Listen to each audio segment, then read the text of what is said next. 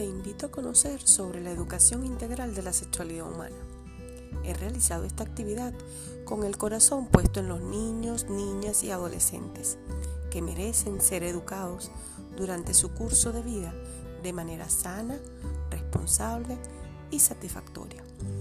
basada en el amor propio, en el respeto por el otro, en la decisión autónoma, forjada a partir de la óptima información sobre la sexualidad